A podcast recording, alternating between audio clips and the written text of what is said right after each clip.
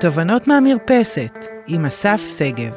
טוב, אז uh, שלום לכולם ולכולן. Uh, אנחנו נמצאים בפודקאסט השני שלנו. Uh, אנחנו הולכים לדבר היום על חוקי המשחק החדשים. Uh, חוקי המשחק החדשים מבחינתי זה אבן דרך uh, בכל מה שאני נוגע בו ועושה. אה, אני אספר קצת אה, איך חוקי המשחק החדשים אה, נוצרו, כדי שנוכל אחר כך להבין בכלל על מה אנחנו מדברים. אז אני אספר שבערך משהו כמו לפני עשור, אני עשיתי shifting די, די גדול מהעולם שחייתי בו קודם לעולם שבו אני נמצא היום. אספר לכם קצת שבעצם בעולם, אה, בעולם התעסוקתי שלי. אה, מצאתי את עצמי אה, עושה תפקידים, שלל תפקידים ניהוליים בהרבה מאוד, בהרבה מאוד ארגונים והרבה מאוד מקומות. הגדולים שבהם זה חברת פרטנר תקשורת. בתצורה הישנה שלה, לפני הרבה מאוד שנים, שעוד חשבון הטלפון היה בערך אלף שקלים לאדם, לדקה, אה, אני ניהלתי מחלקות ואגפים, ואחר כך אה, אה, עברתי קצת לחברת בזק, ושם הייתי סמנכ"ל התפעול וסמנכ"ל השירות, ואיפשהו לפני עשור הבנתי שמשהו בעולם, בעולם משתנה, בעולם העסקי, בעולם החברתי, ובכלל משתנה. ובעצם אנחנו, התחלתי לראות יותר ויותר אנשים סובלים. יותר ויותר אנשים לא מצליחים להרים את הראש מעל המים, יותר ויותר אנשים חיים בעומס מטורף. אל מול, אל, אל מול העולם שמתרחש מתרחש מולם, יותר ויותר מנהלים אה, מדווחים על זה שהם אה, לא מצליחים להגיע לתוצאות שהם רוצים להגיע, ורוצים או רוצות להגיע, ואז הבנתי שבאמת משהו משתנה בעולם, והחלטתי שאני יוצא לחקור את הדבר הזה. כשהחלטתי שאני יוצא לחקור את הדבר הזה, קיבלתי כמה החלטות משמעותיות וגדולות אה, בחיי. דיברתי עליהן גם קצת בפודקאסט הראשון, ואני, מי ששומע ישר את הפודקאסט השני, אז אני אספר פה. אה, קיבלתי החלטה יחד עם אשתי ורד, שנמצאת איתי פה בהקלטה של הפודקאסט, וקיבלנו החלטה שאנחנו עוברים מאוד מאוד רחוק, עוברים לרמת הגולן, למרום גולן. ונכון להיום אנחנו אה, חיים פה במרום גולן, ו... ובעצם אה, בתוך המעבר הזה למרום גולן, אה, אני הלכתי לעשות כמה דברים. אחד, הקמתי את הבית לפיתוח מנהלים וטאלנטים, והתחלתי לעבוד בהרבה מאוד, הרבה מאוד ארגונים, בהרבה, מארגוני הייטק, דרך ארגונים פרטיים, דרך ארגוני מכירות, you name it. אה, ולעשות שם פיתוחי מנהלים וליווי הנהלות בתהליכי שינוי. ופעם שנייה, אה, התחלתי להתעסק קצת עם דור ה-Z.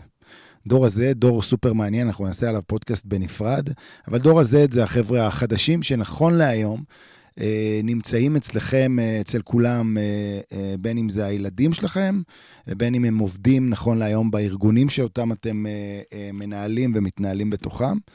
וניסיתי להבין מה זה אומר אה, דור ה-Z, אה, מי הם האנשים שנמצאים היום בשוק התעסוקה. מהמקום הזה, אה, עם, ה, עם הזמן ועם השנים, הבנתי אה, שאנחנו נמצאים בכאוס. העולם נמצא באיזשהו כאוס אה, והפרעה טוטאלית.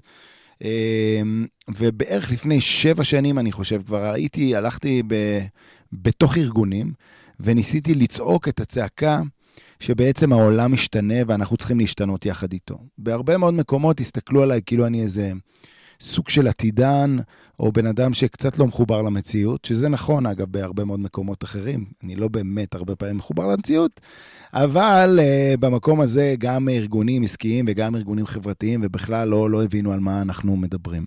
יש לי אפילו איזה סוג של uh, מאמר שהוצאתי פעם, שאומר, הוצאתי בערך לפני, מה זה פעם? לפני בערך שנתיים וחצי, שאומר, קוביד-19 איתנו לפחות 7-8 שנים. וקוביד-19 איתנו לפחות 7-8 שנים, זה אומר שהעולם השתנה הרבה לפני שנכנס הקוביד. אה, הרבה לפני שנכנסה הקורונה, אבל כשנכנסה הקורונה, היא כבר הדביקה אותנו קצת עם הגב לקיר ואילצה אותנו להשתנות.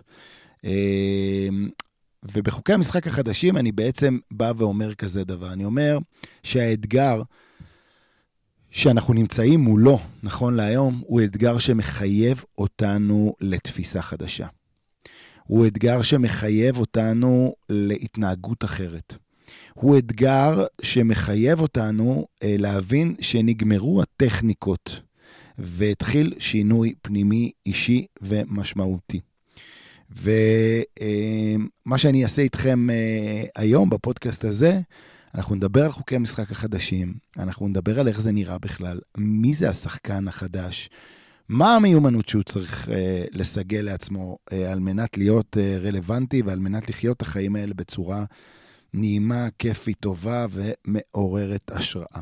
אז נתחיל עם כמה נתונים נורא מעניינים, בסדר? אה, ואני אני, אני אתן אותם, אני אגיד אותם, ו, ואנחנו נדבר עליהם.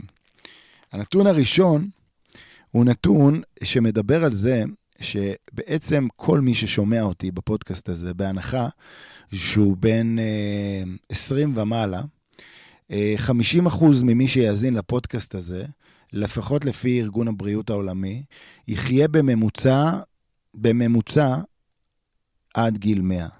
לחיות בממוצע עד גיל 100 חברים וחברות, זה לחיות גם עד 110 ועד 120. אנחנו עדים למגמה סופר מעניינת וגם סופר מעוררת השראה, למרות שבהרבה מאוד מקומות, אמ, אני חושב שכשאני מדבר עם אנשים על הסיפור הזה של אה, עד איזה גיל נחיה, הרבה מאוד פעמים כשאני מדבר עם אנשים, אני רואה שהעיניים שלהם נעצבות.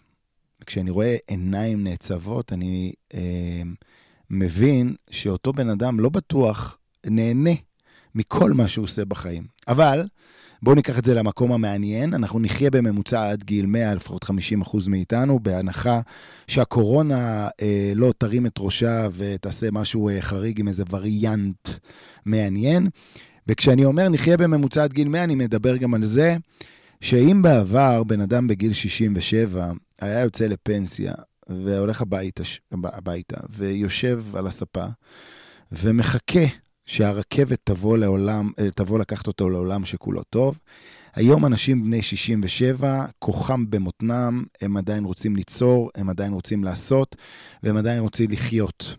בהבנה אה, כזאת, זה אומר רק שבגיל 67 אה, יש סיכוי מאוד גדול שרובנו נמשיך ליצור, נמשיך לעשות, נמשיך לעבוד בצורה כזאת או אחרת. ואם אנחנו נמשיך לעבוד אחרי גיל 67 או 70 או 75, כדאי שזה יהיה משהו שאנחנו אוהבים לעשות. אז uh, הנתון הראשון, המעניין, זה ש-50% מאיתנו יחיו בממוצע עד גיל 100, ויעבדו בממוצע בערך 70 שנה. ואני לא רוצה שתיקחו את ה... יעבדו בממוצע עד גיל 70 שנה, אה, אה, עד 70 שנה, ותגידו, יואו, איזה באסה, אני צריך לעבוד במקום שאני עובד בו 70 שנה? לא. הכוונה שאנחנו פוטנציאלית ניצור 70 שנה ונוכל להרוויח מזה כסף. אה? אם אני אומר את זה ככה זה נשמע יותר טוב, נכון? ניצור 70 שנה ונוכל להרוויח מזה כסף. על זה אתם חותמים? אני כן. Uh, הנתון השני המעניין זה ש-41% מאוכלוסיית העולם תחיה במה שנקרא גיג אקונומי. גיג אקונומי בעברית זאת כלכלת החלטורה. כלכלת החלטורה זה אומר שבן אדם יתחיל להבין שהוא עצמו עסק. הוא עצמו אה, סוג של סך כל היכולות והכישרונות שלו, הוא עצמו סך כל הדברים שיכולים להביא לו גם כסף וגם השראה וגם שמחה. ולכן אנחנו נראה הרבה מאוד, מה זה הרבה מאוד? 41 אחוז מאוכלוסיית העולם שתחיה אה, כגיג אקונומר, אה, זה אומר, אה, אה, אה, תעבוד בסך כל הכישורים והכישרונות שיש לה, ותרוויח מהדבר הזה כסף. כלומר, אנחנו נראה אנשים שקמים בבוקר והם אה, יכולים לעבוד בבנק, ובצהריים הם יכולים להיות אה, מורים למוזיקה, ובערב הם יכולים להיות מורה או מורה ליוגה, וכל זה באדם אחד. אז אנחנו הולכים לעולם כזה, ותנסו רק לחשוב על איזה מיומנות צריכה להיות לנו כאנשים, שבסופו של דבר אה, יחזיקו בהרבה מאוד אלמנטים שהם עושים ברמה עצמאית. מה אנחנו יודעים היום על ניהול עסק עצמאי? מה אנחנו יודעים היום על איך להתנהל בתוך עולם שבו אתה צריך להביא לקוחות, אבל באמת לא בארגון שבו אתה עובד. אז 41% מאוכלוסיית העולם תהיה gig economers. הנתון הנוסף זה ש-67% מהאנשים שמקשיבים לפודקאסט הזה, בהנחה שהם מעל גיל 18, 67% מאיתנו יעבדו מתישהו בעבודה שטרם הומצאה. איזה קטע? עבודה שטרם הומצאה. זה אומר, על, בעצם תנסו לחשוב על זה שלא משנה מה צברתם היום, הכישורים המקצועיים שלכם בתחום מסוים, יש סיכוי מאוד גדול של 67% שאתם תעבדו במשהו שמצריך מאיתנו אה, לעשות אה, דברים אחרים. ולכן אנחנו נדבר היום בתוך, אה, בעולם של מי זה השחקן החדש, על מה המיומנויות שכדאי שנתחיל לעבוד עליהן היום, על מנת בכלל להיות מתאימים ולהיות מתואמים ולחכות ולהמתין, שגם אם נעבוד בעבודה שטרם הומצאה, נוכל לה ונהיה רלוונטיים ונהיה משמעותיים בכל דבר שנעשה. הדבר הנוסף, אה, או שלושת הנתונים המעניינים הנוספים שאני רוצה לדבר עליהם, הם נתונים שקשורים ליכולת של אדם לעשות שינוי. בסדר? בכלל מדברים בעולם, וגם זה יהיה בפודקאסט נפרד, על זה ששינוי אה, אה, כמוהו כמו אבלות. בן אדם שנדרש לשינוי ממש נכנס לתהליך אבלות, כי הוא צריך להיפרד מהרגלים ישנים ולסגל לעצמו חדשים. ו, ו, ואני אעביר על זה פודקאסט נפרד, אבל אנחנו מדברים על הקושי בעולם של שינוי. אבל עכשיו בואו רגע נראה למה קשה לנו, בסדר? 85% מהאנשים לא מצליחים לעמוד במטרות והחלומות שהם הציבו לעצמם. אתם קולטים? 85% מהאנשים לא מצליחים לעמוד במטרות ובחלומות שהם הציבו לעצמם. עשינו איזה ניסוי מעניין, ונתנו uh, לאנשים לכתוב אה, בערך למאה אנשים לכתוב אה, את כל החלומות ואת כל המטרות שלהם, ו- ולכתוב אותם אה, על הלוח. ותנסו לחשוב שמאה איש כתבו את החלומות שלהם על לוח. ואז לקחנו חצי מהלוח ומחקנו אותו באותו רגע. אנשים ברגע הסתכלו והיו מזועזעים שמחקנו חצי מהלוח, אבל עשינו להם, אמרנו להם שעשינו להם בעצם טובה. למה עשינו להם טובה?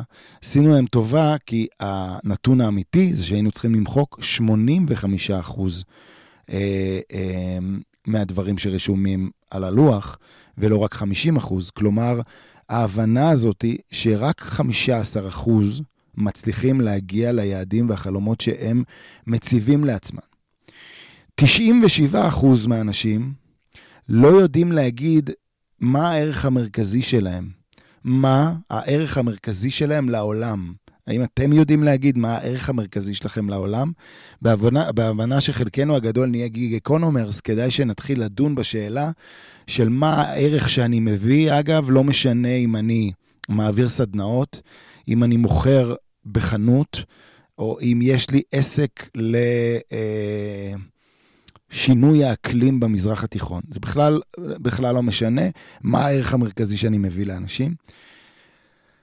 הנתון הנוסף המעניין זה שרק 15 אחוז, רק 15 אחוז מהמטרות של, והיעדים שאנשים מציבים לעצמם אה, נרשמים ב, ביומן האופרטיבי שלנו. אם תנסו לחשוב, בן אדם קובע חזון או קובע מטרות, אבל תכלס, לא בטוח שהוא עושה עם הדבר הזה פעולות כדי להגשים אותם. ולכן אה, אה, בחוקי המשחק החדשים אנחנו מדברים הרבה מאוד, אני מדבר הרבה מאוד, על איך תכלס להוריד כבר את המספר הזה מ-85% לא מצליחים להרבה פחות, ואיך אתם תוכלו להיות כאלה שיודעים להגשים את המטרות ואת החלומות שאתם רוצים להגשים אותם. אז בראש ובראשונה אנחנו מבינים שאנחנו חיים בעולם משוגע, בעולם מטורף. אנחנו מבינים שאנחנו חיים בעולם שבו חלוקת הקשב היא ברמת המופרעת עד כדי לא קיימת. אנחנו מבינים שהקשב, או כשאנחנו רוצים שמישהו יקשיב לנו, זה לוקח זמן ולוקח מקום, וכל מה שנשאר לנו זה לעבוד על המשקל הסגולי שלנו בחדר. להבין מי אנחנו רוצים להיות, ולהיות מסוגלים להיות בכל פעולה שלנו, בכל תהליך שאנחנו עושים, בכל תזוזה שלנו, האדם שאותו אנחנו רוצים שאנשים יבינו ויכירו. אתן לכם אה, דוגמה נורא מעניינת. באחת הסדנאות שלי, אה, אנשים יצאו להפסקה ולא חזרו בזמן. וכשהם לא חזרו בזמן, זו הייתה סדנה שנגעה ב... דיברנו על המנהל כמאמן, ולא חזרו בזמן. וישבנו ודיברנו על זה שאנחנו יכולים לדבר מהיום ועד מחר על מנטורינג ועל איך אה, להראות לאנשים לאן צריך ללכת ועל איך להוביל אנשים, אבל אם אני לא חוזר בזמן מהפסקה, מה זה אומר עליי? מה זה אומר על מה שאני משדר ליקום? מה זה אומר על מה שאני משדר לעולם? מה זה אומר על כמה אני מדויק? מה זה אומר על הרבה מאוד דברים שאני רוצה להביא לאנשים אחרים? ולכן אנחנו נמצאים במקום שלא משנה מה תכתבו, אם אתם לא מתנהגים, אם אנחנו לא מתנהגים את מה שאנחנו כותבים, מה שנקרא בעגה העסקית, walk the talk, אנחנו תמיד בבעיה מאוד מאוד גדולה, ואנחנו נדבר גם על איך לייצר משקל סגולי אמיתי. אז האם אתם רוצים לדעת מי זה השחקן החדש? השחקן החדש בעצם יש לו שישה מוטיבים מרכזיים. ובואו אה, נדבר על מה הם ששת המוטיבים המרכזיים של האדם החדש. הראשון, הוא יודע שהוא ראוי להגשמה מלאה בכל תחום בחייו. יודע שהוא ראוי להגשמה בכל תחום בחייו. יש בינינו הרבה מאוד אנשים שמסתובבים בתחושה שהם לא ראויים בכלל להגשמה. אה, בדרך שבה הם עברו בחיים, בדברים שקרו להם בחיים, והם שואלים את עצמם, אומרים להם, האם אני בכלל ראוי שמשהו טוב יקרה לי, שאני אצליח להגשים את החלומות, ואיפה אני שומע את זה?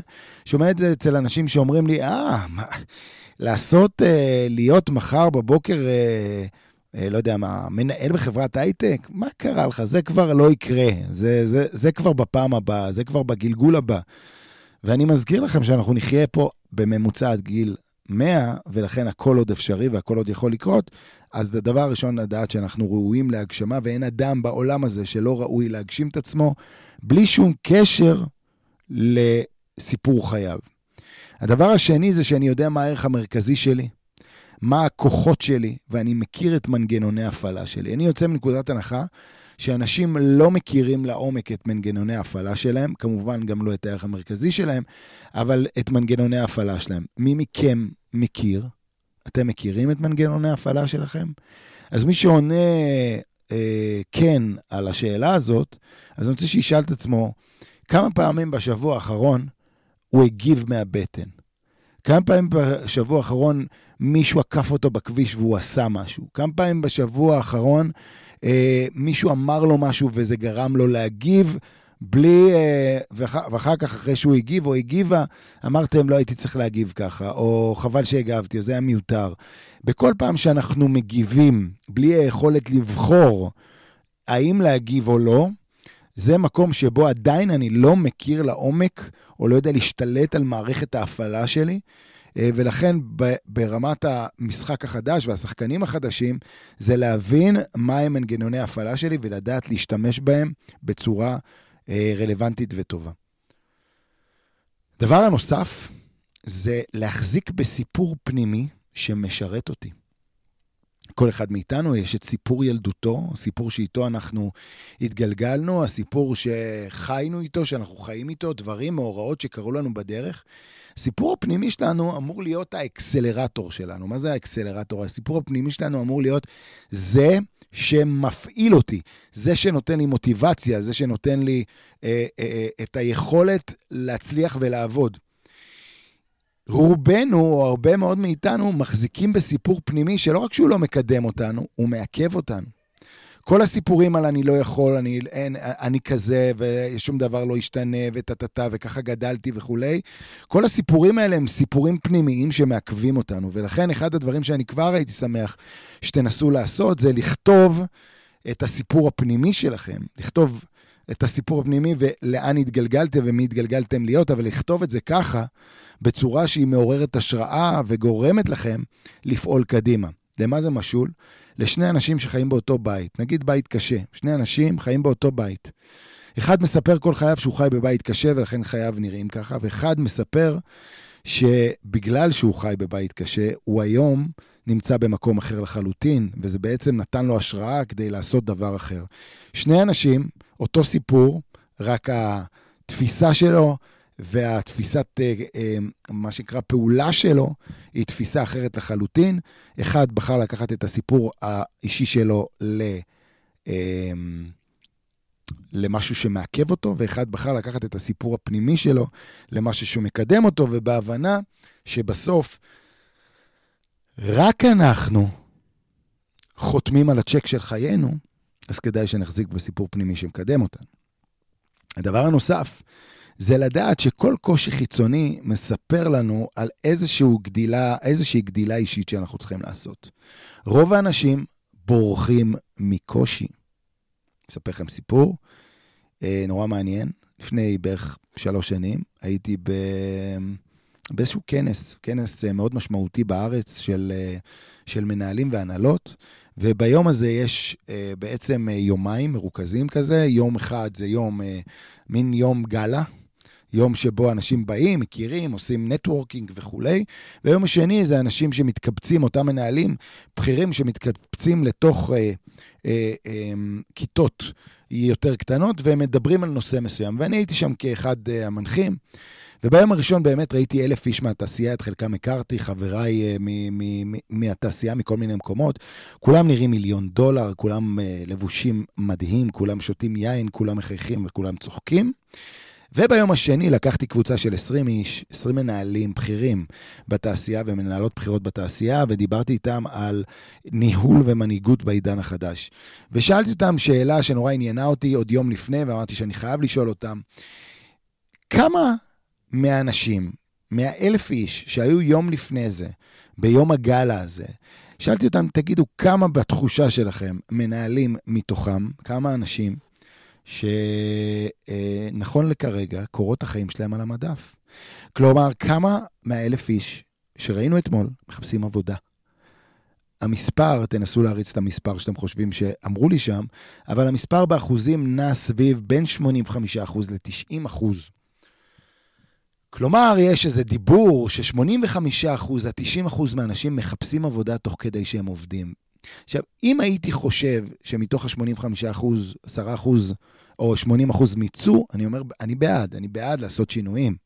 אבל אני טוען שמתוך ה-85% האלה שמחפשים עבודה, אולי 10% מיצו, כל השאר בורחים מהקושי. אנשים שחווים קושי, הדבר הראשון שהם רוצים לעשות אותו, זה לברוח מהקושי. הם לא רוצים להתמודד איתו, זה כואב.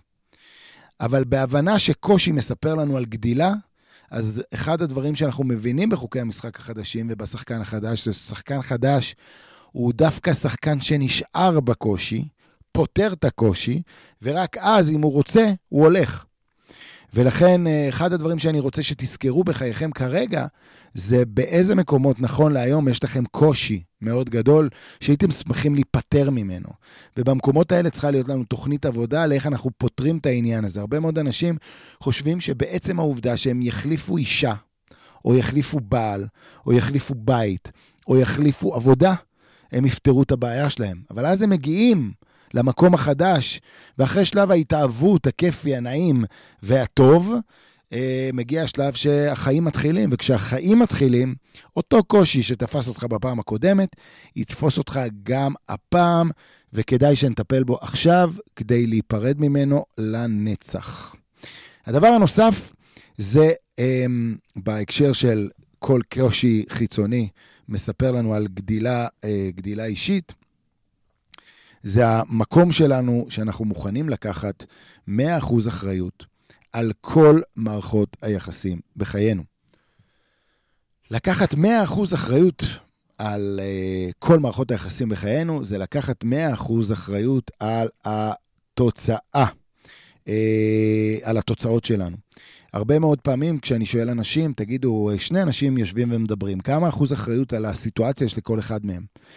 אז אנשים אומרים לי, 50-50, שזה נשמע הגיוני. 50 אחוז שלי, 50 אחוז שלו. אם הוא לא יביא את ה-50 אחוז שלו, כנראה לא נצליח להגיע לתוצאה. השחקן החדש, או השחקנית החדשה, מבינים שהם לוקחים 100 אחוז אחריות על התוצאה, בלי שום קשר לכמה אחוז אחריות הצד השני מביא.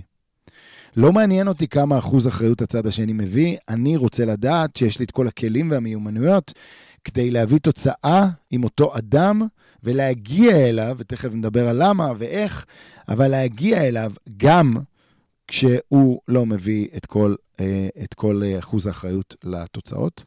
הדבר האחרון, אה, והסעיף האחרון במי זה השחקן החדש, זה אדם שיודע להקשיב, בן אדם שמשתמש בהקשבה בצורה משמעותית וטובה.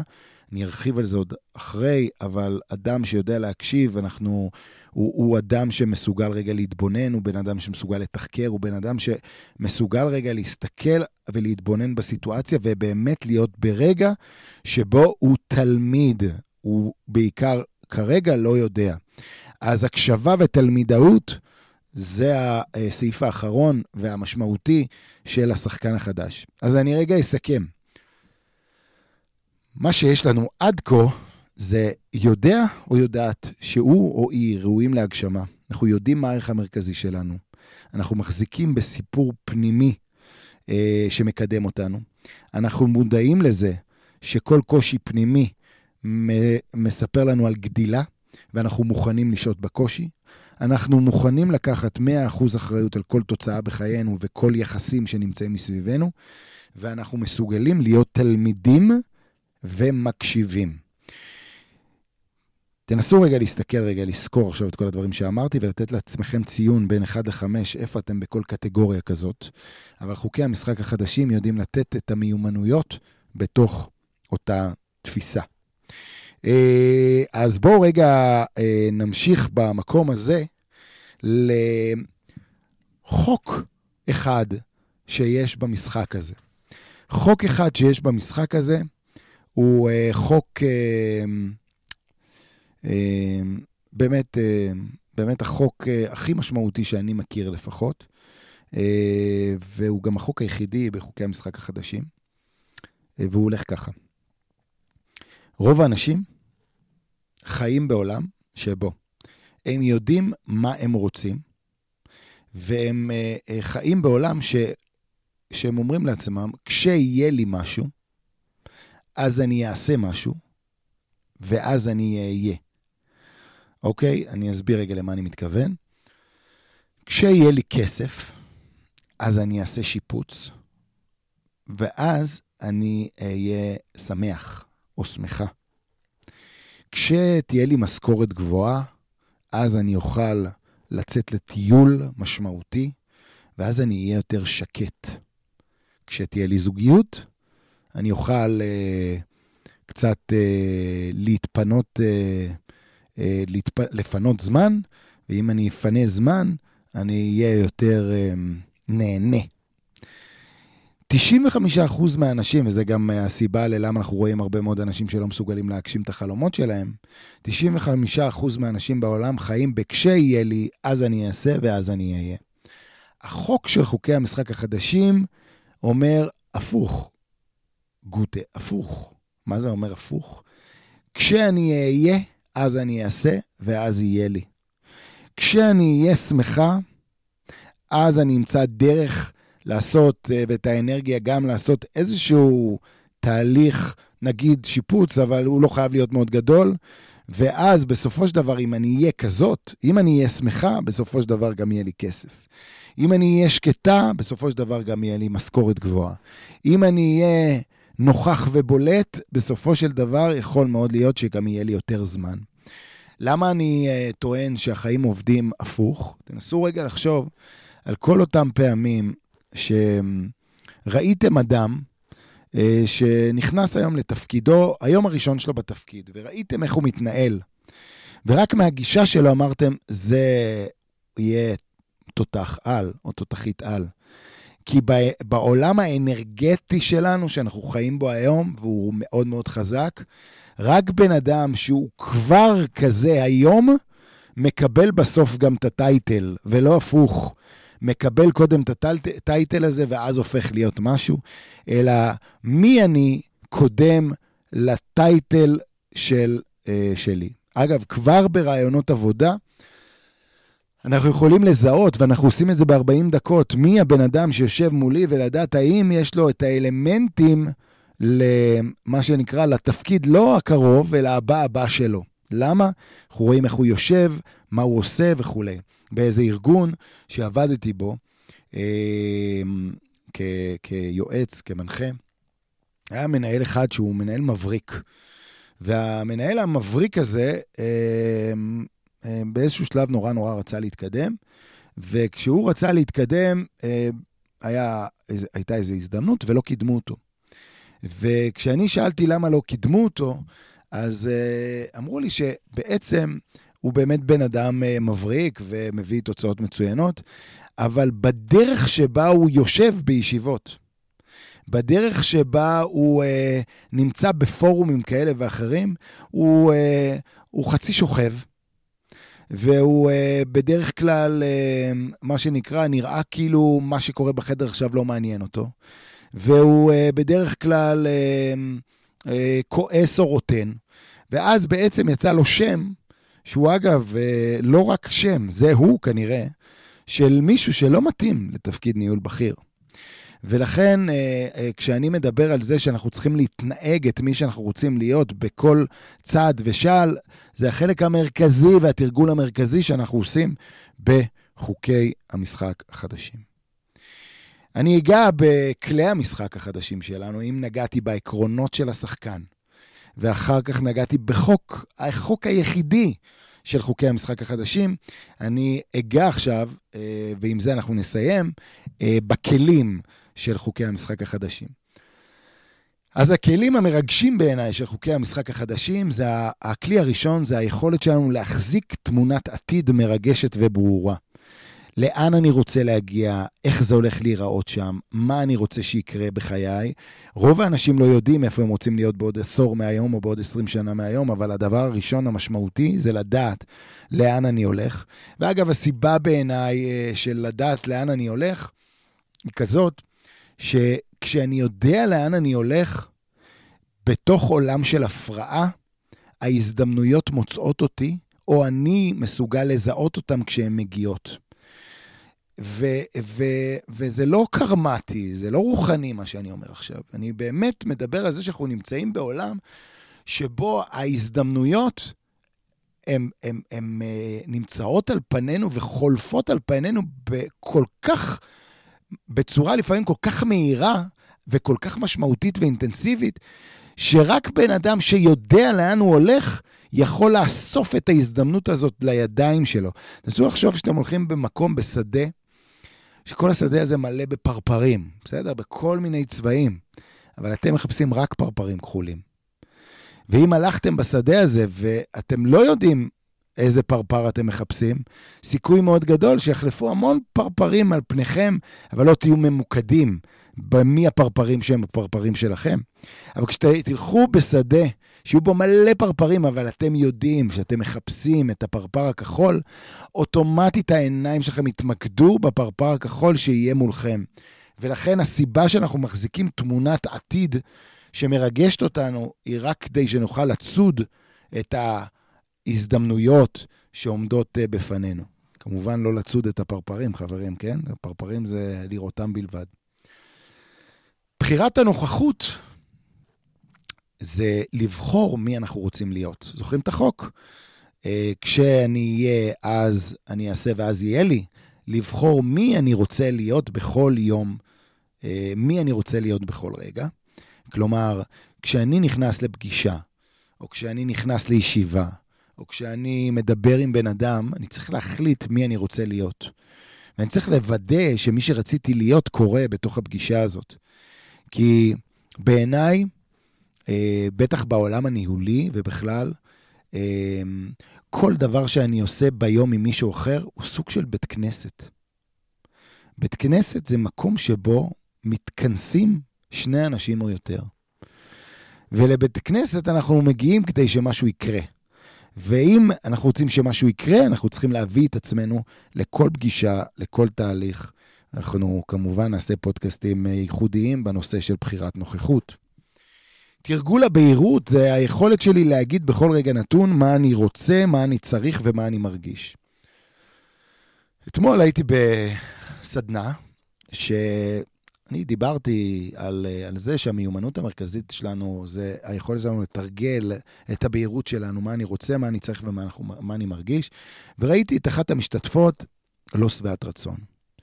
פניתי אליה ואמרתי לה, מה קורה? הכל טוב? ואז, אה, תוך כדי שהיא אה, מחבקת את עצמה, היא אמרה לי, נורא קר לי פה. אז שאלתי אותה, נו, ולמה אנחנו לא מחלישים את המזגן? אז היא אמרה לי, אה, שאלתי אם אפשר להחליש את המזגן, ואמרו לי שלא. זאת אומרת, החברים שלה, הקולגות שלה, אמרו לה שלא. ואז דיברתי בדיוק על הדבר הזה, בין ההבדל להגיד מה אני רוצה, ללשאול שאלה. אתה יכול לשאול תגידו, אכפת לכם שנעשה משהו עם המזגן? ואתה יכול להגיד, קר לי, אני רוצה להחליש את המזגן. היכולת לתרגל, להיות בהירים במה אתם מבקשים בחיים האלה, מביאה תוצאות. כמובן שהחלשנו את המזגן, אגב. סימון אזורי הלמידה שלי זה היכולת שלי לדעת בכל רגע נתון מה המיומנויות ומה התכונות אופי שלי שמעכבות אותי, ואיך אני עושה עם הדבר הזה עבודה. אנחנו נלמד על זה בטח המון בהמשך, על השיטה, על החוקים, על התפיסה שלנו. קייזן, שזה החמישי אה, בכלים, בכלי המשחק, יש לנו שישה. קייזן זה היכולת שלי לצאת עם הגרסה המניחת הדעת הראשונה. כלומר, לדעת, תנסו רגע אם אנחנו רוצים לתרגל קייזן כבר עכשיו, זה היכולת שלכם להגיד, אוקיי, על מה אסף דיבר איתי מתחילת המפגש הזה ועד סופו. דבר אחד שאני לוקח, ואני רוצה לתרגל אותו השבוע. אל מול, וואו, הוא דיבר פה על המון דברים, צריך לשמוע אולי את הפודקאסט הזה שוב. צריך לראות מתי אני מפנה לי זמן לדבר על אותם דברים, או דבר אחד, עזבו רגע, הפודקאסט לא מעניין. דבר אחד שאני לוקח ועושה מחר בבוקר אחרת ומתרגל אותו. והשלישי זה האם יש לי רשת אפקטיבית. כלומר, האם אני יודע לאן אני הולך, השישי, סליחה, האם אני יודע לאן אני הולך, והאם אני יודע מי האנשים שנוסעים איתי ברכב, ליעד הזה. לכל אחד מאיתנו צריכים שיהיו אנשים, צריך שיהיה לו אנשים שנוסעים איתו ברכב לכיוון מסוים. העולם שלנו הוא עולם של מחוברות. העולם שלנו הוא עולם של חיבורים. העולם שלנו הוא עולם של רשת. והדרך שלנו היא רגע לנסות ולהבין איך אנחנו מייצרים לעצמנו את הקבוצה שאיתה אנחנו הולכים בדרך.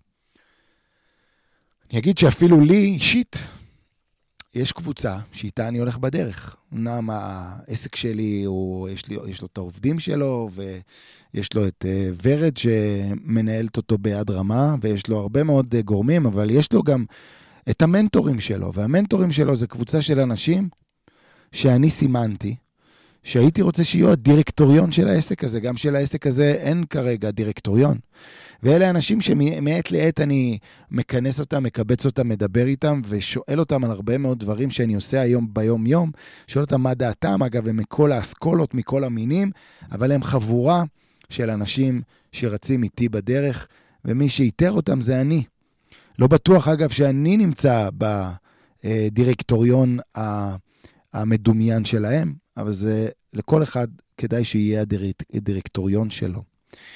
אז דיברנו היום בפודקאסט הזה על חוקי המשחק החדשים, הסברתי לכם קצת מאיפה זה מגיע, למה זה מגיע. אה, דיברנו קצת על העולם המופרע הזה ועד כמה המשקל הסגולי שלנו צריך להיות בו רלוונטי וטוב. דיברנו על עקרונות השחקן החדש ומי אנחנו במקום הזה. דיברנו על חוק אחד שיש לנו, כשאני אהיה, אז אני אעשה ואז יהיה לי. ובסוף דיברנו על כלי המשחק החדשים. בהמשך אנחנו נעשה עוד מלא פודקאסטים שמדברים על כלים, על ממש על הכלים ואיך זה הולך להיראות. אני רוצה להגיד לכם המון המון תודה. אה, להגיד לכם, אה, להגיד לכם ש...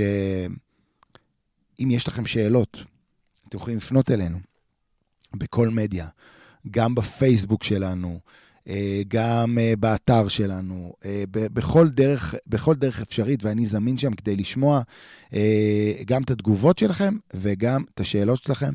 אני, אנחנו נמצאים בתובנות מהמרפסת של ארץ הגולן, שזה המקום שבחרנו לחיות בו ולגור בו, ומהמרפסת הזאת, התובנות האלה מגיעות אליכם.